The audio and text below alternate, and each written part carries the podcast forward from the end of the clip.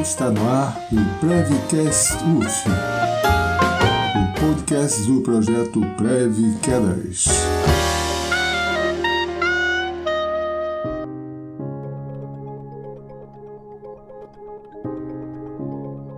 Sou Edmundo de Drummond Júnior, professor do Instituto de Educação Física da Universidade Federal Fluminense. Eu sou o Pablo Garcia, residente da Saúde do Idoso, entrei no programa em 2020. E eu sou a Mariana Lobo, bolsista do projeto Preve Quedas desde agosto de 2020.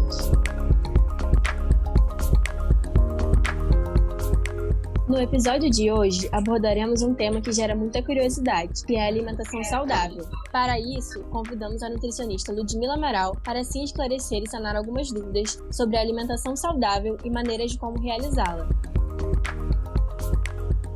Seja bem-vindo ao Brevcast, Ludmila, e obrigada por aceitar participar aqui com a gente.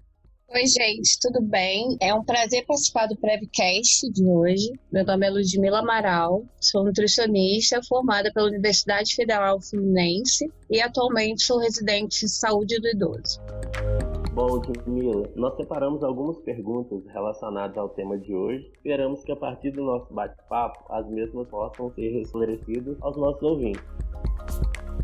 Então lá vai a primeira. Existe algum guia alimentar que você utiliza como referência? Então, Pablo, na área da saúde existem muitos estudos no qual a gente acaba usando, né, como uma fonte científica para fornecer as nossas orientações nutricionais. Mas aqui no Brasil a gente possui o guia alimentar para a população brasileira. Esse guia é uma grande conquista para nós brasileiros, porque ele foi desenvolvido pensando exclusivamente no Brasil e nas suas diferenças sociais e culturais, as diferenças entre as regiões.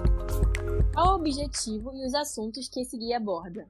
Então, ele é um documento criado pelo Ministério da Saúde que tem como objetivo melhorar os padrões de alimentação e nutrição da população, e isso acaba contribuindo para a promoção de saúde. Ele aborda assuntos como princípios relacionados a uma alimentação saudável, escolhas alimentares, ele fala como você compor pequenas e grandes refeições, aborda sobre a compreensão de uma alimentação saudável e a superação de obstáculos dessas, né? e ainda fala sobre os 10 passos de uma alimentação saudável.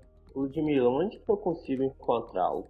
Então, eu gosto sempre de tentar transmitir a maneira mais fácil de encontrar ele. Como ele é um documento feito pelo Ministério da Saúde, provavelmente a gente consegue encontrar ele lá. Mas a forma mais fácil mesmo, e assim, acaba que a gente consegue englobar todas as fases, né? Adolescente, idoso, consegue achar de uma forma fácil, é você digitar Guia Alimentar para a População Brasileira no Google, que normalmente ele é o primeiro documento a aparecer. O guia ele é um documento extenso, mas ele é bastante ilustrativo, então facilita bastante a compreensão. Como devemos preparar as nossas refeições? Eu gosto de dizer que algumas coisas são importantes quando vamos compor nosso prato, que é sempre pensar em quatro princípios, né? Variedade, equilíbrio, moderação e preferências. Variedade, porque uma alimentação saudável ela tem que possuir uma boa diversidade de alimentos, não só dentro de cada grupo alimentar, mas também buscar variar entre eles. Por exemplo, se a gente for falar do grupo alimentar frutas, morango, maçã, banana, uva, por quê? Cada alimento, na sua forma única, ele é fonte de alguns nutrientes específicos. Então, variar entre eles é a melhor forma de garantir o consumo de todos esses nutrientes. O segundo princípio é moderação. A quantidade do consumo dos alimentos é tão importante sendo o alimento saudável ou não. Todos devem ser consumidos com moderação. Claro que consumir cinco frutas não se compara, por exemplo, consumir cinco pedaços de pizza. Mas quando a questão é déficit calórico e emagrecimento, a moderação em quantidade dos alimentos ingeridos se torna importante. O terceiro princípio que eu gosto de falar é o equilíbrio. A qualidade dos alimentos são muito importantes, mas isso não quer dizer que você não possa comer o que você gosta ou prefere. Não possa ir comemorar um aniversário, por exemplo, comer bolo, sair para jantar fora, escolher o que você quiser comer. O equilíbrio fala justamente sobre isso. Uma vida saudável, não só na parte alimentar, ela tem que ter equilíbrio. Conseguir consumir o que você quer, só maneirar nas quantidades. O quarto princípio é as preferências, né? Sempre conseguimos montar algo nutritivo dentro das nossas preferências alimentares. Então, basta sempre prestar atenção nas outras regrinhas.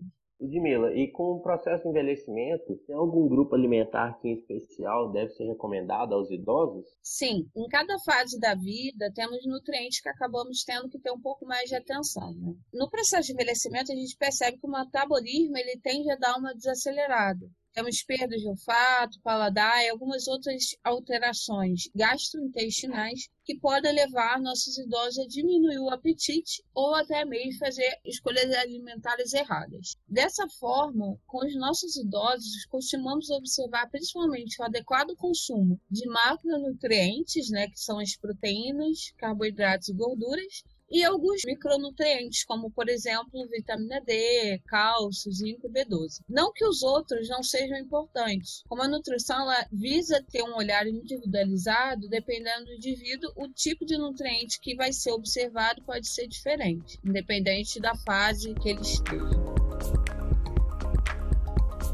Como é que a gente pode diferenciar alimentos ultraprocessados de processados, minimamente processados e in natura? Então, essa é uma nova classificação feita pelo Guia Alimentar. Antes só existiam as três divisões e hoje o Guia Alimentar ele traz mais essa, os minimamente processados. Não que ele não tira dessa dessa junção dos in natura, só para dar uma distinguida. Então, associados a, a, esses alimentos natura estão os minimamente processados. Normalmente, a gente costuma dizer que quanto mais processado for o alimento, menos do alimento ele vai ter na sua lista de ingredientes. Daí, a importância de ler rótulos quando for comprar ou escolher os seus alimentos. Por exemplo, o abacaxi, um abacaxi em caldas e um suco em pó de abacaxi. O abacaxi ele vai representar fruta in natura, pois não sofreu nenhum processo.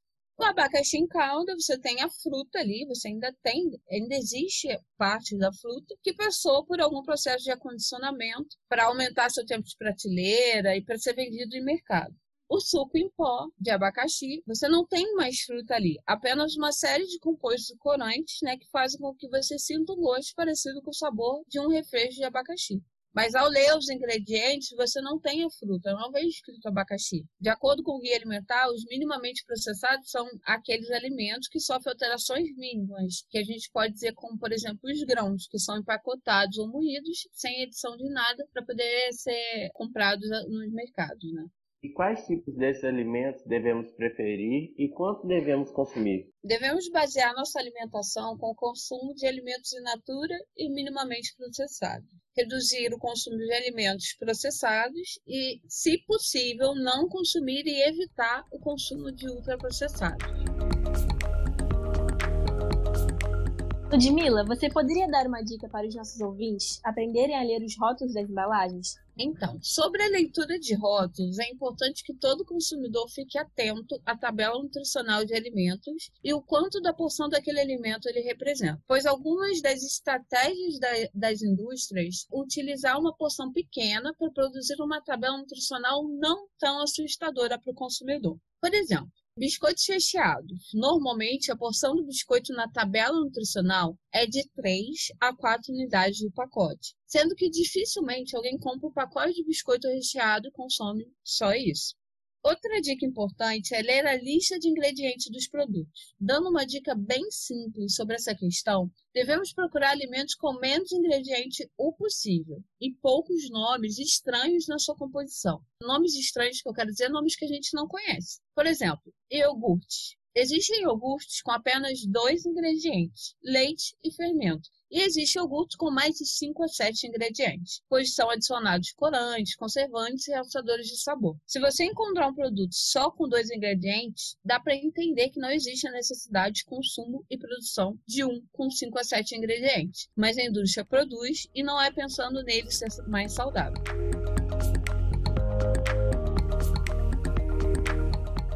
Ludmila, existe algum passo a passo para uma alimentação saudável? O Guia Alimentar, ele traz pra gente os 10 passos para uma alimentação saudável. Acredito que são passos fáceis de seguir e que podem ajudar na mudança de hábito de todos. Então vamos lá, vamos repassar eles, né? O primeiro, fazer dos alimentos natura e os minimamente processados a base da alimentação.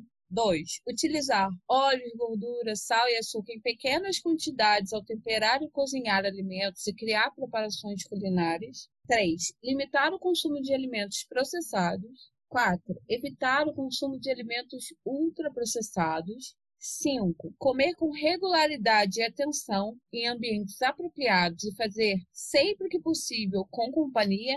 6. Fazer compras em locais que ofertem variedade de alimentos in natura e minimamente processados. 7. Desenvolver, exercitar e partilhar habilidades culinárias. 8. Planejar o uso do tempo para dar à alimentação o espaço que ela merece. 9. Dar preferência quando fora de casa a locais que servem refeições feitas na hora. E 10. Ser crítico quando as informações, orientações e mensagens sobre alimentação veiculadas em propagandas comerciais.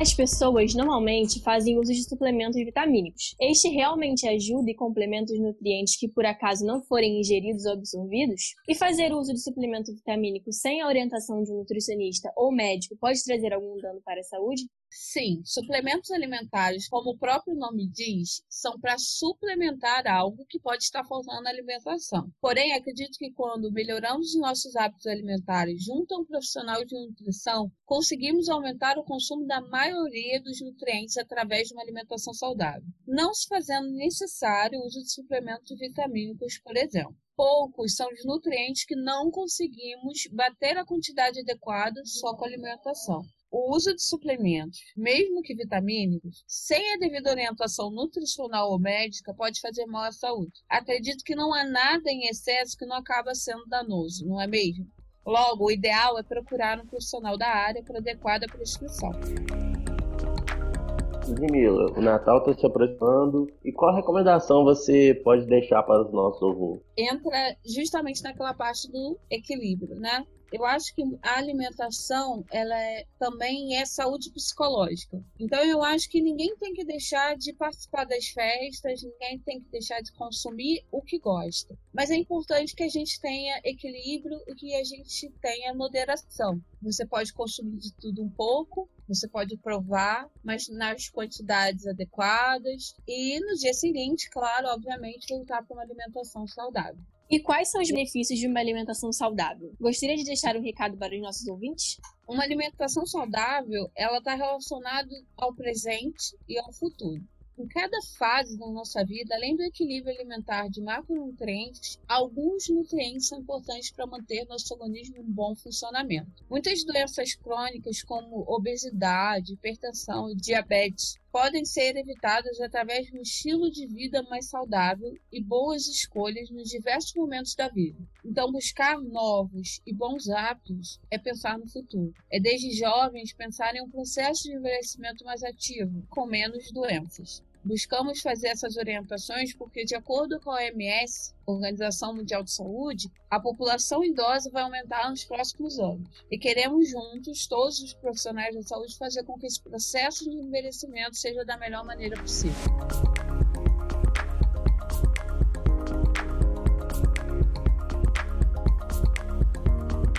Esse foi o nosso bate-papo com a nutricionista Ludmilla e gostaríamos de agradecer mais uma vez pela disponibilidade de estar aqui conosco, compartilhando seus conhecimentos sobre alimentação saudável e envelhecimento. Muito obrigada, Ludmilla, e sempre que quiser voltar, será muito bem-vinda aqui no Prevcast. E não se esqueçam que nesse mês de dezembro estaremos fazendo rodas de conversa e esclarecendo dúvidas com outras áreas da saúde. Se você tiver alguma, entre em contato conosco através das nossas redes sociais.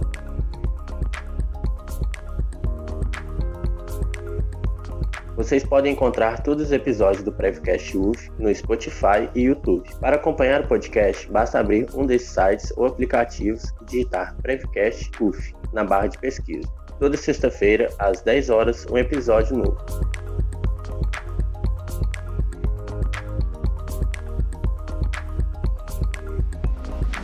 Obrigada por estarem com a gente. Fiquem todos bem e se cuidem. Obrigado por ter nos ouvido até aqui e até a próxima.